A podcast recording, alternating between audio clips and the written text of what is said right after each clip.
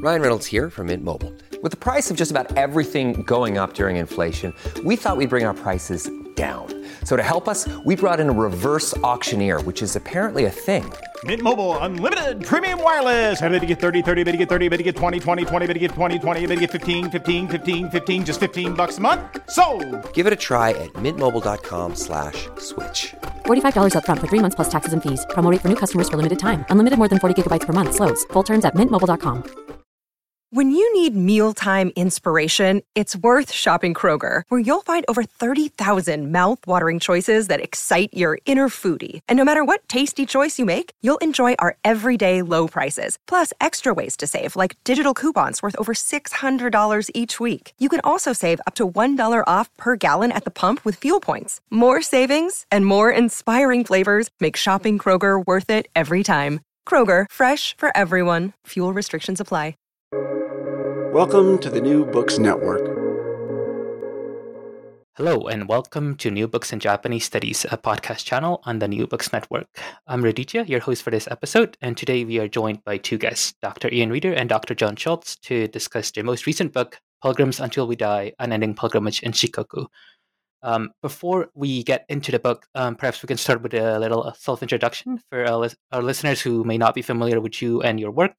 Um, Dr. Reader, can we start um, perhaps uh, from you? Okay, Ian. I'm Ian Reader. I'm I, am i am based in the United in England, in the United Kingdom, and I'm actually retired. Uh, I used to be an academic um, who worked at the University of Manchester and uh, worked on issues to do with religion in Japan and on pilgrimage in general and, and a number of other topics. Great, thank you. Um, Dr. Shultz, can you go ahead and uh, you know maybe do a little background on what you do and your work? Yeah. Yes, of course. I, am uh, John Shultz. I, am a, a, associate professor at Kansai Gaidai University in uh, Hirakata, Japan. And uh, thank you so much, Raditya, for having us. Uh, we're really excited to to be here. most of my work is um, in contemporary Japanese religious studies, uh, looking at religion and pop culture, um, religion and new media, uh, and of course, uh, pilgrimage studies in particular. Great, great. Yeah, thank you for sharing that. Um, yeah, I think I think this book is a fascinating take on the Shikoku pilgrimage. Um, but before we jump into the book, can you share some of the processes that led to the creation of this book? How did this project begin? Sure, that'd be my pleasure. Um, so, I studied under Ian uh, as a graduate student, as a PhD student, uh, in Ian's really famous book on the Shikoku Henro, uh, Making Pilgrimages, um, sort of initially brought my attention to this class of of repeating pilgrims that kind of go again and again. And later on, I would become acquainted with quantitative data by people like uh, Sato Hisamitsu uh, that would kind of confirm that this there's this really strong trend to uh, repeat pilgrimages uh, in Japan. And when I left for England uh, and studied under Ian, uh, my my PhD work was on contemporary diaries of the Shikoku Henro. There's kind of dozens of these diaries, and uh, the diaries all had kind of epic narratives, but invariably they all ended kind of with this sentiment that they that they want to come back and do it again, no matter the challenges that they faced. Um, so something that uh, Ian and I have been talking about for years. Uh, and then in 2018, uh, we received a grant from uh, the, J- the Japan Society for the Promotion of Science. So we'd like to thank uh, Japanese taxpayers for supporting our effort. Uh, to be sure, those details are available online and through my webpage, japanjohn.com. But when we pitched the idea to the grant body, the, kind of the initial hypothesis was um, that continuing repetition on the pilgrimage correlated sort of directly with authority uh, in the social system. But really, what we found out in the context of the study is that, like nearly every aspect of the pilgrimage, from history to folklore to leadership, even to you know basic religious meaning, kind of all of these things. Um, are driven in an underlying sense uh, by this notion of kind of unending pilgrimage. Uh, and finally, I should mention too, uh, we, it wasn't simply Ian and I. We had a really nice uh, team, uh, including uh, four undergraduate women who, who did an excellent job supporting us in, in many in many ways. So yeah, that was the, the basic starting point. I see. Thank you, um, Doctor. Reader, do you want to add um, anything to that? Or? Well, only, only that, as John pointed out, when I, I, had a short section at the end of my book, Making Pilgrimages, about people who did this pilgrimage multiple times, and I called them permanent pilgrims. Um, and then John, much later, said to me, you know, that's a major finding of your book that, you know, needs to be developed more. And then around the time we started talking about doing a project on it, I read an article by a guy who was a, a guy who'd done some research at Lourdes in France on the pilgrimage there, where people kept coming back. And he mentioned that people kept coming back to Lourdes. And he said, This is a topic that nobody has studied, you know, the idea of people comp- repeating pilgrimages again and again, except for Ian Reader, you know, me in, in his study of Shikoku. So um, that kind of stimulated us to um, uh, look more at this idea. And of course, what John John actually went ahead and got the grant from JSPS. I wasn't really part of, and and he kind of persuaded me that I ought to get involved in it. And it's been a a fascinating process ever since in terms of doing the research, which has been some of the most fun and interesting fieldwork research I've ever done. I see. Thank you. Um, great. So I want to start by sort of talking about the Shikoku pilgrimage itself. Can you tell us briefly about what the pilgrimage is and how it's sort of different or similar from other pilgrimages in Japan? Yeah. Okay. Well, it's like one of the classic Japanese pilgrimages, Buddhist pilgrimages, where they, where it's multiple sites. And with Shikoku, there are 88 temples. Um, it's complex as to why there are 88. And again, I wrote about that in my previous book. That previous book. Um, it really formed, developed in the 17th century, although legends trace it back nearly into the 9th century. Its main figure of uh, of worship is Kobo Daishi, this famous uh, kind of posthumous incarnation of the Buddhist preach uh, monk and founder of Shingon um, Kukai. Um, it's been a pilgrimage that in earlier times was seen as basically a pilgrimage of mostly of poor people and so on. But in modern times, it's become with motorization and so on, it's become widely practiced and uh, followed in Japan. People do it by bus, by car, on foot, whichever they, way they want. And it involves going around the island of Shikoku. It's a route of about 12, 1300 kilometers. 88 temp- visiting 88 temples. You can go in any order you want. The big thing is to complete the circuit of the island to go to all the temples. You can do it in bits, you can do it in one go, and so on. It's all up to the pilgrim how they do it. But that's the basic uh, structure of the pilgrimage.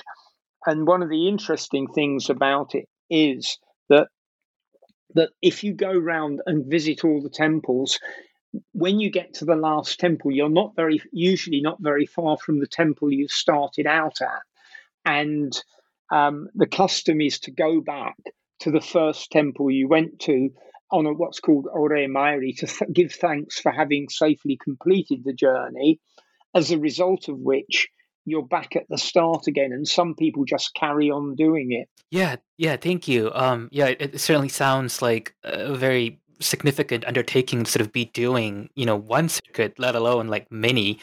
Um well it so takes it, about 40 or 50 days to walk. It takes any you know technically it should take about eight or ten days by car. But as we found some of these really serial hardcore pilgrims um, who get really obsessed with it manage to do it in even as few as four days and to do maybe seven six or seven six pilgrimages in a month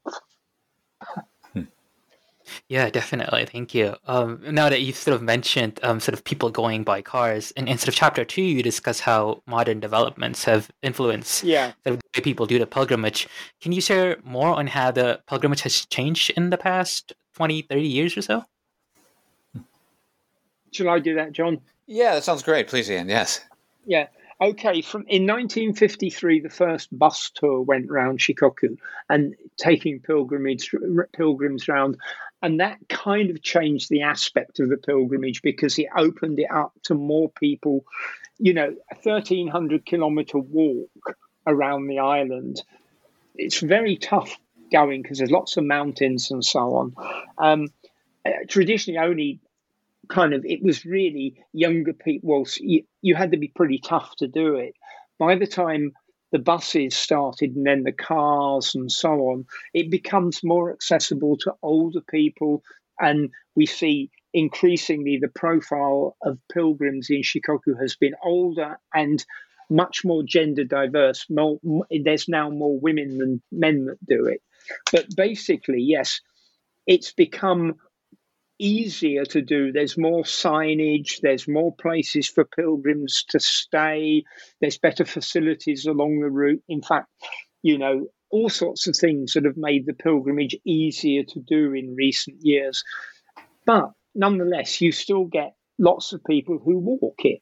There's about three or four thousand as a rule a year who actually walk the whole thing. So you know, there's there's a real diversity of pilgrims along the route, people doing it in all sorts of different ways. And of course, we explain all of that in the book and in the previous book too. So you know, if you want to know, know more about that, you got to get the book to do. You've got to get the book and read it. You know, definitely. Um, yeah, please uh, for our uh, yeah our listeners, please it's do. In, it's in paper. It's in paperback. You know. it, in Raditya, in terms of trends too, it's it's kind of worthy of noting in, in sort of the pre-corona. Um, space, uh, the number of international henros, we, we speak about this in the book, the number of international pilgrims was increasing. And invariably, almost all of them are, are walkers. Um, so um, as the overall number of pilgrims has kind of decreased, there's, there's a little ray of hope that perhaps they'll be offset somewhat by uh, increasing numbers of international pilgrims who themselves can be quite compulsive um, about returning and doing it again and again. Yeah, indeed. indeed certainly. Thank you. So you know now that we sort of know that there are um, multiple ways of sort of doing the pilgrimage um, as sort of someone doing ethnography myself um, i'm really interested to hear how you encounter um, these pilgrims um, so can you maybe share uh, a little more on the methods that you sort of took um, for this specific sure. project to, to, be sure, to be sure, it's it's a pleasure. I think Raditya. I, I, think one thing both Ian and I have is kind of a genuine enthusiasm for uh, the discipline of of religious studies because. Um, of its, you know, sort of methodological diversity, uh, kind of flexibility and openness, and I think a project like this, you can really see why having like a, a nice toolkit, um, a range of tools, and um, a nice range of data really sort of um, illuminates the phenomenon in ways that maybe if you were just a little more centered on a single method, um, you, you, just wouldn't get that. So, um, so I think we, we, share that enthusiasm. So, uh, in terms of uh, our methods, absolutely, we have this kind of synergistic mix of uh, historical textual um, and field-based methods, uh, to be sure, which would include things like uh, in-depth interviews. We just pretty much anyone who would talk to us uh, about this phenomenon, we would speak to um, pilgrims, of course, priests, uh, administrators for the the journey. We conducted a survey. Uh, that was available online. Uh, we, we conducted surveys by mail. Uh, and you know just getting a, a, general feel of the social system through more ethnographic methods. But um, I think with respect to this research, you could appreciate just how much uh, sort of the visual culture of uh, of the pilgrimage sort of impacted us and how we can see the phenomenon of endless pilgrimage or continuing pilgrimage in the visual culture. So things like you know commemorative statues that mark milestone numbers of circuits, maybe 100 circuits or, uh, or, or, more. Um, the famous Osame Fuda, the colored pilgrim name slips, uh, these become even religious objects in and of themselves that people worship even after these sort of repeating pilgrims die. So, uh, those kinds of things. Uh, the red ink that uh, is left from the stamps that people receive at at, at, at, sacred sites. So in a pilgrim stamp book or on a shirt uh, is sort of indicative of uh, um, this sort of phenomenon. So I think in general, um, what I love about our approach is it, is it employs many different kind of methodological tools. But yeah, as Ian was saying, I think more romantically, really. I mean, the joy of the work is is is was really the kind of stalking and accosting pilgrims in the field, and you know, I think about we would start days with kind of no idea um, who we might encounter, who we might talk with. Um, I think in the context of a single day, sometimes our uh, the direction of our analysis changed just based on a you know a few uh, seminal individuals that we met and talked to, and uh, I think several several times, you know, Ian and I uh, would find ourselves in situations and, and uh, we would kind of look at each other and be like, wow, you know, is this really happening? It would be um, almost surreal. Uh, the individuals we encounter and just the incredible enthusiasm these people would have uh, for the phenomenon. So, uh, Raditya, I think every graduate student uh, dreams of like a, um, field work as being a sort of adventure. I think it rarely is, but maybe this is one, this is one case when it when it really kind of felt yeah. like that. Yeah, can I just add in on that? Yeah, um, initially there was a lot of what you know. There was I went we went through a lot of um, texts and so on because we've got records of people back in the 17th century doing it multiple times. So we were able to trace a history of multiple performance from really from the historical roots of the pilgrimage. So showing how it was embedded in the pilgrimage from very early on, and then, as John said, we we noted as we went round the round the pilgrimage route, we went round by car, we walked for bits of it, and we actually crashed, slept out on the pilgrimage route as well as part of the field work um, because some of the pilgrims do that as well. Um, and we we noted that you know, some pilgrims put up commemorative markers to say they'd done 88 or 100 or 200 or whatever pilgrimages. So we did a lot of epigraphic work. And of course, we did a lot of field work. We, we, we got the addresses and names of people who'd done it hundreds of times from their the fuda that they left at the temples. Um, we were very fortunate that some of the temples helped show it, you know, cooperated with us on this. And then, of course, we did basic field work, which involves hanging around on the pilgrimage route, going around the pilgrimage route, accosting pilgrims, talking to pilgrims, uh, discussing, and also into, we did a number of depth interviews away from the pilgrimage route uh, with different pilgrims who told us their life stories and so on that that were you know that went on for hours sometimes that we could flesh out these whole stories so it was a, a wide diversity of approaches okay Certainly, yeah. Thank you so much. It's always it's always fascinating sort of hear um, you know a little bit more in like the behind the scenes of projects such as this. Um, okay, so now pilgrims. Um, in in chapter three, um, sort of focuses on you know a group of, of, pilgrims, right, and figures that um, can sort of be considered perpetual pilgrims, people that are always on the road. Um, did you take sort of a different approach when you sort of um, talk to them compared to other pilgrims per se, um, and and maybe you can sort of um, uh, share on uh, a little bit more on, on the role that these um, figures sort of play in the pilgrimage, because as you've sort of explained in the book, while you know their numbers are perhaps small, they are a significant group worthy of attention. Well, as I said, the, the you know, the pilgrimage develops out of the idea of ascetic itinerancy, as we explain in the historical section of the book. And then there are there are a number, a small number of pilgrims who effectively have continued, like the hijiri of earlier times, to live on the pilgrimage. And there's there are what we only we touch we make we give the case studies of half a dozen of them in the book. And in that we just show the wide diversity of these people. Some of them are um, uh, one guy we met that was quite clearly had alcohol problems. And we you know there are people who others who uh, do it as extreme asceticism and in fact one of these guys effectively gave us the title of our book because we met him. He was doing the Buddhist um, soliciting alms takuhatsu near one of the temples. We had a long interview with him, and at one point we asked him, "How long do you think?" He said he'd been walking the pilgrimage for six years at this point as a shugyo, as asceticism, and we said to him, "How long do you think you're going to do it for?"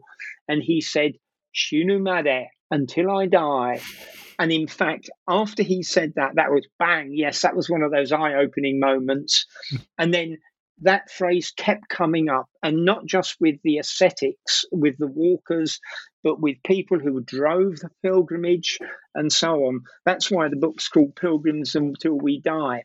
Um, but then, and we also uncovered the case which um, is a long narrative in the book of a man called Kogetsu san, who is probably the most interesting character. He's dead now, but he was both a revered pilgrim in Shikoku who walked around the pilgrimage for years with a hand cart. He turned out also to be an, a man, a, a convict, a man who committed an attempted murder. He was a poet, a published poet. He was a womanizer, a TV personality, a gangster, and a, a, a survivor of the war in New Guinea, one of the very few who came out of the jungles alive. Extraordinary story of a guy who was both very much revered as a pilgrim and who turned out to have this incredible criminal past as well.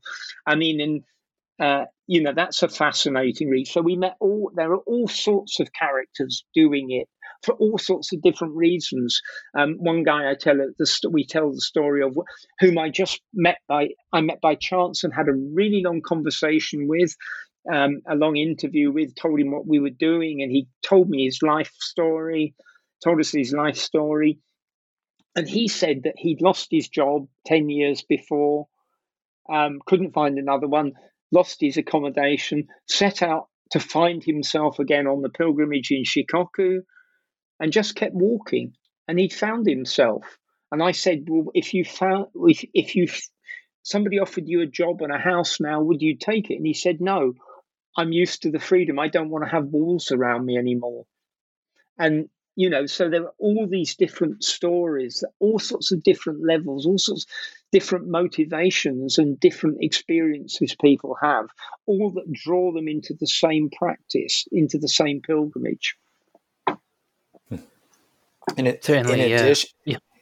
In addition, Raditya, there's kind of all these different types of, of pilgrims we cover. Um, individuals sleeping in their car, those sleeping out, as you asked about, uh, and, and so forth. And what, what was kind of remarkable to us is that they these groups may have very little awareness of each other. So, for instance, uh, we had people tell us uh, that oh, there are no people who uh, live on the Pilgrim Trail any longer, uh, even after we had just met them. Oh no, th- those guys used to exist, but they don't exist. Um, or, for instance, we had a motorized pilgrim say, "Oh, all the studies." About Shikoku are all about walking pilgrims. We've been like greatly neglected as a sort of a group of people. So um, it's, kind of important to understand it's not a sort of unified phenomenon, even though we speak about it kind of in that way sometimes. Uh, in even awareness, even we've had priests that told us that they were completely unaware of these um, individuals sleeping out, living on the pilgrimage um, full time. So yeah, I, I think that's a, a valuable contribution uh, from the yeah. book for sure. We also, by the way, we learned uh, uh, we came across another phenomenon that was, it's it's kind of interesting in modern Japan. Um, on one of the uh, early one of our first i think our first field trip together and we at one of the temples we met a lady in her 80s who was on like about her 40th pil- Shikoku pilgrimage. And we asked her, you know, where do you stay and so on. And she said, Shachu Haku, literally sleeping sleeping in my car. And then she opened the boot of the trunk of her car and showed us that she had converted the car had the front seat, the seat stripped out apart from the driver's seat, and had a bed put in there and all sorts of cooking equipment. And we then found this was becoming quite a common phenomenon. And we met loads of people who lived, had converted their cars in order to go around the pilgrimage quicker, to save costs and so on, and to do it repeatedly. And at the extreme end of that, um, we we have the case studies of a couple of people who've done it 700 plus times uh, and what you know who've done it over a period of like 20 years. Eight, 30 40 times a year going around 50 times a year or even more going around shikoku taking only a few days at a time doing it um, and living in their cars as they do so um, and that is a, again a, an extraordinary and very addictive phenomenon Yeah, certainly. Um, and I, I do want to go back to sort of this this point of the shajuhaku um, a bit later, but um, you know the, the figures of, of these of these um, pilgrims that are just so fascinating. Um, you know, I remembered uh, uh, sort of Unkai and sort of Kogetsu particularly um, memorable when I was, I was sort of reading the book. Um, how do people um and, and sort of shikoku sort of view them? Are they sort of aware of these perpetual pilgrims um, and and uh, you know it depends I, I, know that they're so diverse but what are some of the common um, sort of reactions that you've um, come across when you sort of talk to people about um, you know these these uh, people that are always on the road? Well i, I remember once we had a, a, we met a bit a, a shacho the boss of a comp a big com- a company in osaka who very well off to, um, we actually he took us to a quite a fancy restaurant to be interviewed. Um, and he runs his company from Monday to Friday. Friday evening, he drives over to Shikoku. He sleeps in his car and he walks bits of the pilgrimage, and he does that every weekend, and then goes back to his company and his family uh, on Monday morning. Anyway, he's he's one of these interesting guys who weaves the pilgrimage into his professional daily life to the extent that we, we ask the question when he's on pilgrimage, is that really his home? And is his business and his family home in Osaka a kind of temporary respite from the pilgrimage? But he was taught, he mentioned these guys, and then he was very dismissive of them and said, they're, they're, they're the wrong type of pilgrim and so on. So we met people who kept saying the the um, uh, the people who live on the pilgrimage who sleep out, they, they often get dismissed as alcoholics, as beggars, and so on. We found that some of them did have alcohol problems. Some of them might, some of them did it subsist on begging, but some of them were very, very, very kind of didn't touch alcohol at all. We discuss all that in chap. That's in chapter three, isn't it? We discuss that. Hmm. hmm, hmm. And it, Raditya, I think if you're thinking of like Ian's talking about really kind of different classes of itinerants, itinerants living in vehicles and itinerants living outdoors. But um, although I think the knee jerk reaction for some individuals would be to sort of classify uh, the itinerants living outdoors um, doing nojuku, sleeping uh, sleeping roughshod, is maybe to classify them as as homeless or or reprobates. There's actually genuine um, discrimination against them. But um, as Ian and I discussed, uh, it's not an easy lifestyle. I mean, not only are they exposed to the elements, but they're they're they're breaking up camp every day. They're walking huge distances. Um, there's if you were uh, choosing purposely to to avoid responsibility, it just would not be an ideal lifestyle, um, to be sure. So even uh, even maybe the more suspect ones um, still require significant discipline in order to just kind of keep keep going. I should also add to that that historically there has always been a degree in Shikoku of of of, of um, kind of a repression of people walking the pilgrimage. You know, different feudal regimes used to bring in laws against pilgrims doing certain things and very heavily regulate them. Um, there was there were there were attempts after Meiji to sort of stamp the pilgrimage out as a horrible superstition and so on. Um, so it's it's never you know pilgrims have to an extent always been marginalized in in in in in Shikoku, at least those who exist on begging for alms. So the modern guys are still kind of facing the same type of discriminatory attitudes that have been around for a long time. And actually, I've just got an art- I've, I've got an article that I've just contributed to a special issue of a journal that's coming out in a year or so's time about this process of marginalisation. But so anyway, yes, there are negative attitudes to some of uh, to these people and even as an institution, um, the, the, the Reijokai has banned uh, takuhatsu, solicitation of alms uh, at temples. Actually, so, at the temples, yeah. Yeah. So uh, there's even kind of institutional stance against that. So uh, if you can imagine a basic Buddhist practice um, being banned by Buddhist institutions, uh, um, it, it's significant. You can kind of see um, the negative attitudes implicit in that. I see. Yeah, interesting. Thank you. Um, Okay, so in, in chapter four, you discuss uh, the results from the questionnaires that you sent out. And I noticed a very interesting term that you mentioned in the chapter, the shikoku right? Or the shikoku illness. Can, can you explain what this term refers to? Um, sort of how common is this term among the pilgrims and how do people react to this idea of the shikoku byo? Um, should I do that? Okay, there's two sides. People talk, every, the term comes up all the time. Everybody talks about it. You know, I've got shikoku byo, I've got shikoku, technically shikoku sickness or illness, but nobody we met said it was a bad thing. Somebody, one of the guys in a in, in the survey said, you know, that they had shikoku byo, and it's great. You know, it's wonderful. I think he said something like "shiomase des," you know. Um, people it, it's an interesting thing because there is an addiction. We found that there was a dark, there was a real compulsiveness and obsessiveness to people doing this pilgrimage hundreds of times. But at the same time, people found it comforting. You know, everybody said, hey, yes, I've got Shikoku Byo. That's why I do it. You know, why I do five pilgrimages a month. That's why I live in my car half the year. That's often it's people. Nearly all these people, a lot of these people, the older people ret- who live in their cars uh, on the pilgrimage are retired. It's something to do after work, after having spent your life working for a Japanese company or something.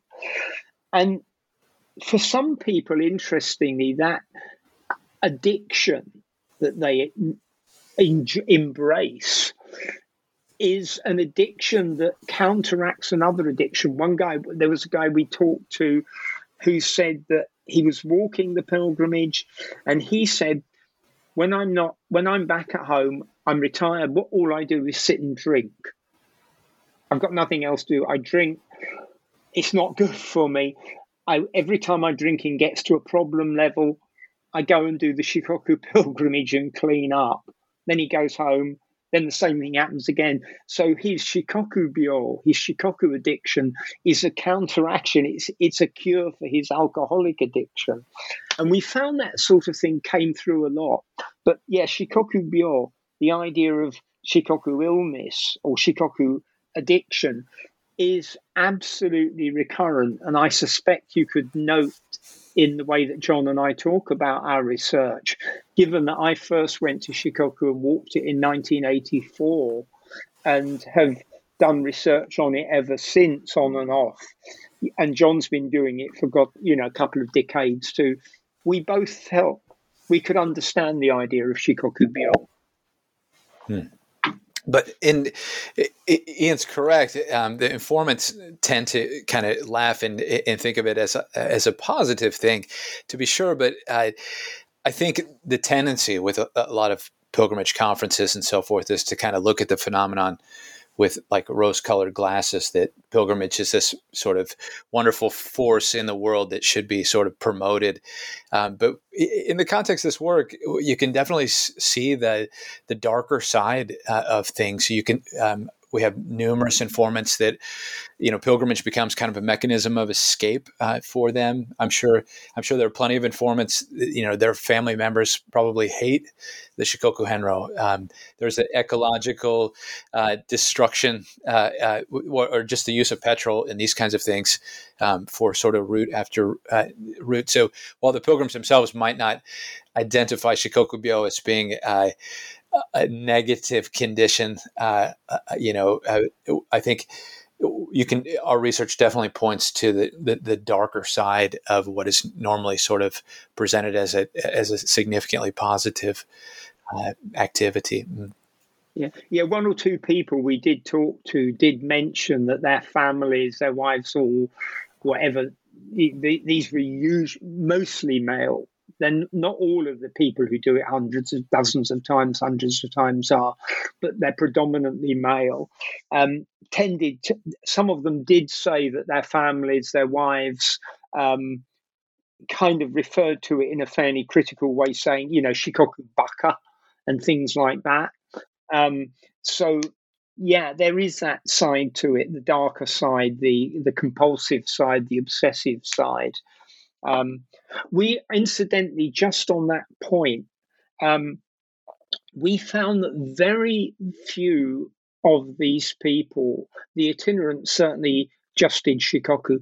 But we found lots of the people who do, have done Shikoku dozens and dozens of times and even hundreds of times, as the as we showed in the, the survey, had also done other pilgrimages, like they'd done the Shodoshima pilgrimage maybe 10 times, they'd done the Saikoku pilgrimage 10 times, and so on. So these people aren't just, aren't only Shikoku Byo people, they are pilgrimage Byo. They are pilgrimage addicts, although Shikoku is their main line, as it were. Mm-hmm. And Raditya is doing pilgrimage research, Ian, so he should be careful. He might get hooked. Yeah, for sure, indeed. Yeah, Very interesting. yeah. Um, well, if you, okay, so if you, if you, yeah, I was going to say if you can find a topic that enables you to do research and to travel around and hang out in incredibly interesting places like Shikoku. What's not to like about it? Definitely. Right. Yeah, yeah. yeah that's right. Uh, such a fascinating phenomenon.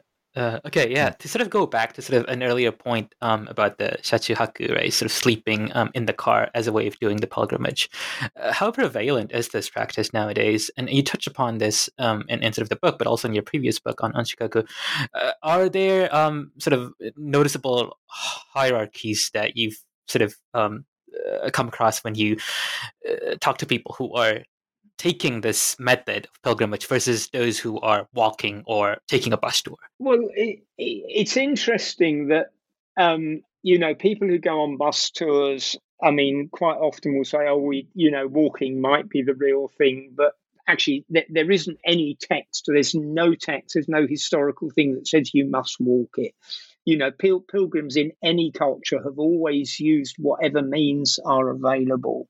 Um, but sometimes people say, well, if I were younger or so on, I might like to like to have walked the pilgrimage, um, but the only way to do it is by bus.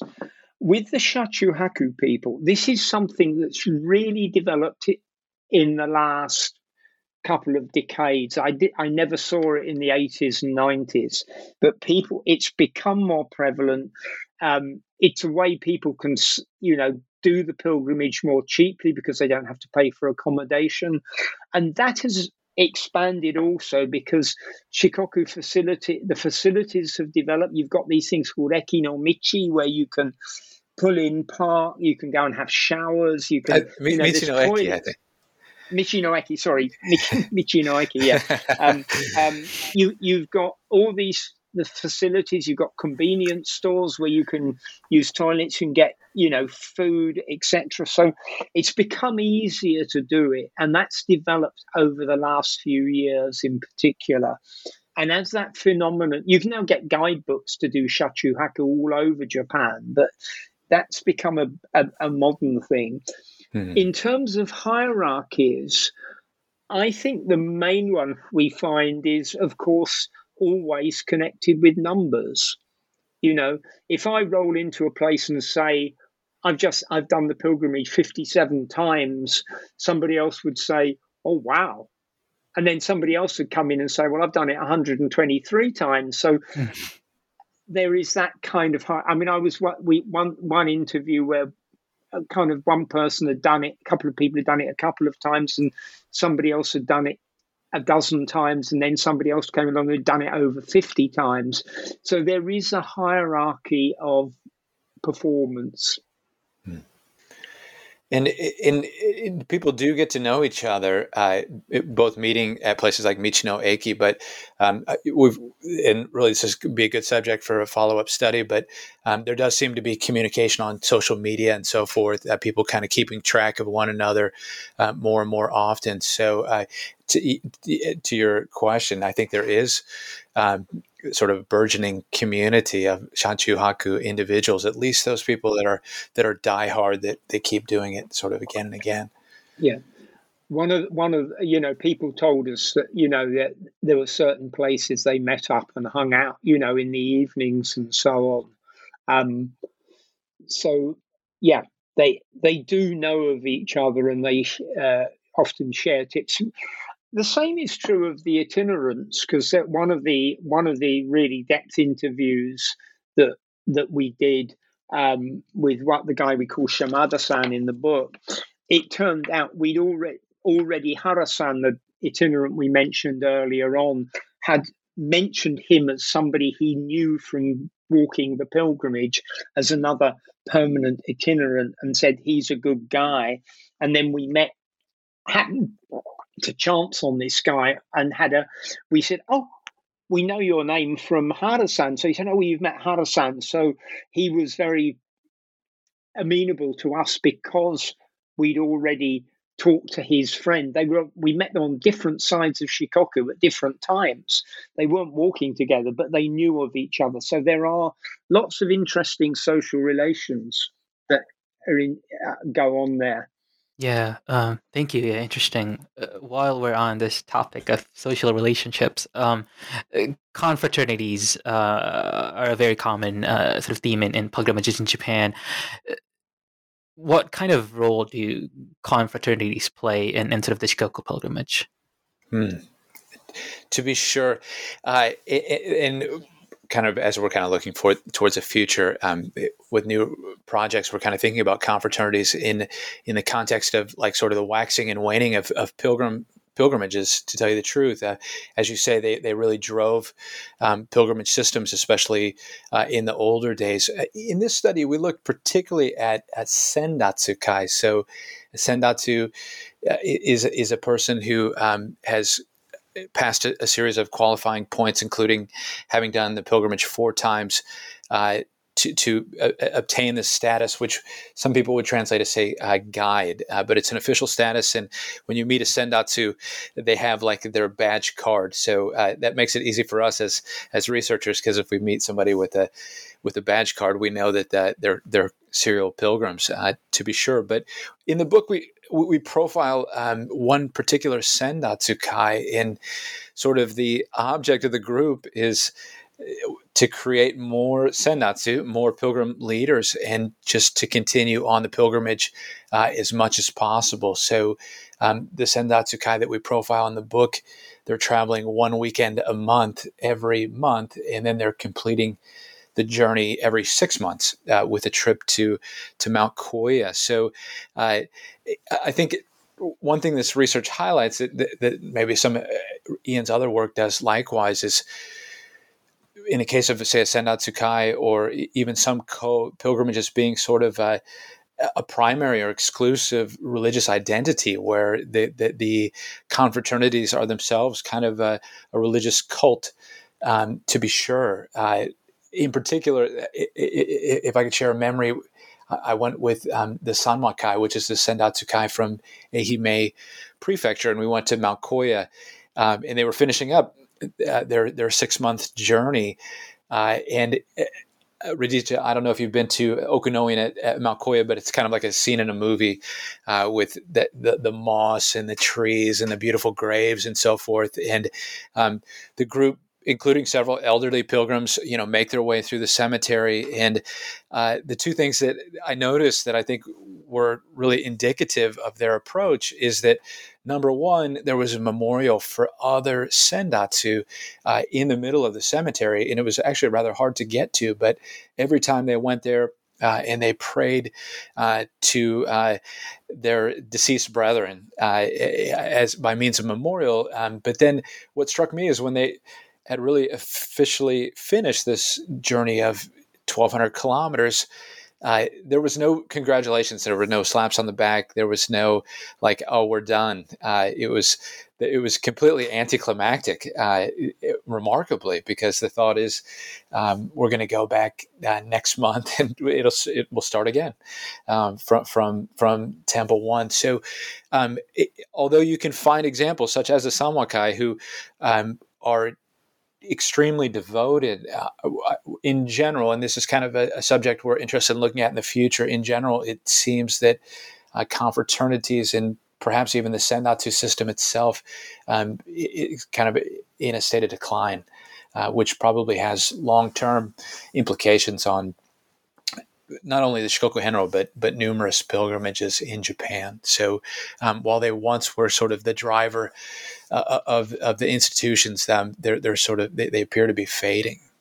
Yeah, I would just add to that there is much more of an individualization going on within the Shikoku pilgrimage. In if the era from the bus buses in 1953 onwards uh, certainly till around the 2000, just after 2000 mark, was the era of group pilgrimages of, of uh, uh, and organizations. Since then, we've seen a gradual kind of atomization, individualization. One of the things that struck me very much in the three fieldwork periods that we did in 2018, 2019 was how few groups we met, how few confraternities, how few buses. More and more people are going just on their own by car and so on, which is, I think, a very modern phenomenon that you do things individually. Um, we met the occasional ones and we do touch on a few confraternities, but I think the main one was the Sanwakai, which John mainly uh, did most of the research on. Um, and even there, we give examples of people. So there are different people have different motives within the group.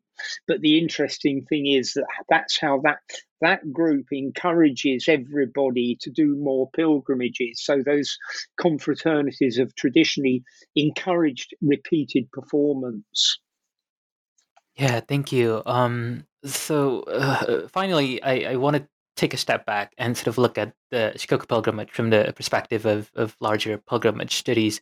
So these themes of repetition and sort of pilgrimage as a way of, of life, uh, how do we sort of understand them in the wider context of other pilgrimages? Hmm. That's a it's a great question, and and right, uh, we want to kind of tease this a little bit because um, we definitely want everybody to consider kind of uh, our, our theoretical perspectives, like in the in their totality. And um, I, I, don't want us to sound immodest, um, but I, I, honestly I think our oh geez, all right. I, I think honestly our principal argument in the book either directly challenges or sort of significantly qualifies every noteworthy theoretical argument uh, made in pilgrimage studies for the mm-hmm. last 50 years. uh, so I, I think uh, what we've seen in, in, in Raditya, I'm sure you've seen this as well, um, enthusiasm, I think, for pilgrimage studies has never been greater. Uh, people are exploring the, the phenomenon in so many different contexts in a myriad mm-hmm. of religious and cultural settings. Uh, and we're getting kind of more and more diversity, and we have to really think about like, what's possible to express um, at sort of an overarching theoretical level. So that's something we approach in the book, um, and without sort of giving up uh, the ghost. Um, essentially speaking, we're, we're interested in in the variability itself um, and how we might describe that and approach it uh, with, with, with methods and, theories. So, in, in, the case of this particular book, we're looking specifically at the variable of, of time uh, so pilgrimage systems evolving over time to be sure, but um, how pilgrims' relationship to a journey is a function of time, uh, whether it's a single day or uh, a six week walk or with many of the people we profile, you know, a good portion of of their lifetime. So, uh, again, without without giving it all up, uh, we want everybody to consider it. Um, but uh, I think the bottom line, Raditya, uh, I'll throw down uh, the warning. I think if you're in the field of pilgrimage studies. Uh, you do well to maybe consider our arguments mm. in the context yeah. of the bigger yeah. theoretical picture. Yes. Yeah, can I just add to that that one of the things that we were very conscious of is the extent to which in pilgrimage studies generally, and most of it, the theoretical stuff has come out of Western studies of Catholic, you know, Catholic pilgrimages and so on. Um, and they have not paid as much attention to, uh, say, Japanese pilgrimages as they ought to. I've been arguing that for a very long time, and that message is getting across now to the wider field. Um, but one of the things that has tr- constantly been the pattern in pilgrimage studies is to see pilgrimage as something that happens out there. The Victor Turner's famous article, The Centres Out There, talking about pilgrims going from home to another place, so that pilgrimage is set apart from everyday life. It's an exceptional practice. What we show is, and what we argue is, no, it isn't often for these pilgrims, and we also know of cases in like people keep going back to Lourdes, people keep doing the Santiago pilgrimage, people keep going back to Mecca and so on. We show that this isn't just something that's special to Shikoku. People often frame their lives around pilgrimage. It becomes an embedded, as Simon Coleman in his review of the book said, it becomes an embedded practice an embedded habit. It becomes part of life. So, what we're actually saying is rather than seeing pilgrimage as something out there, well, rather than seeing pilgrimage as something detached from home, pilgrimage is very much about home. So, we're, we're arguing for a different theoretical perspective to what has been done before. And we're asking people who, in whatever pilgrimage they're studying, to consider that point, to consider how pilgrimage is if effectively lived at home. Just to give you an example of this, a guy we interviewed at length who'd done the pilgrimage, I think, 17 times, he was retired. What does he do? He does it every year on foot.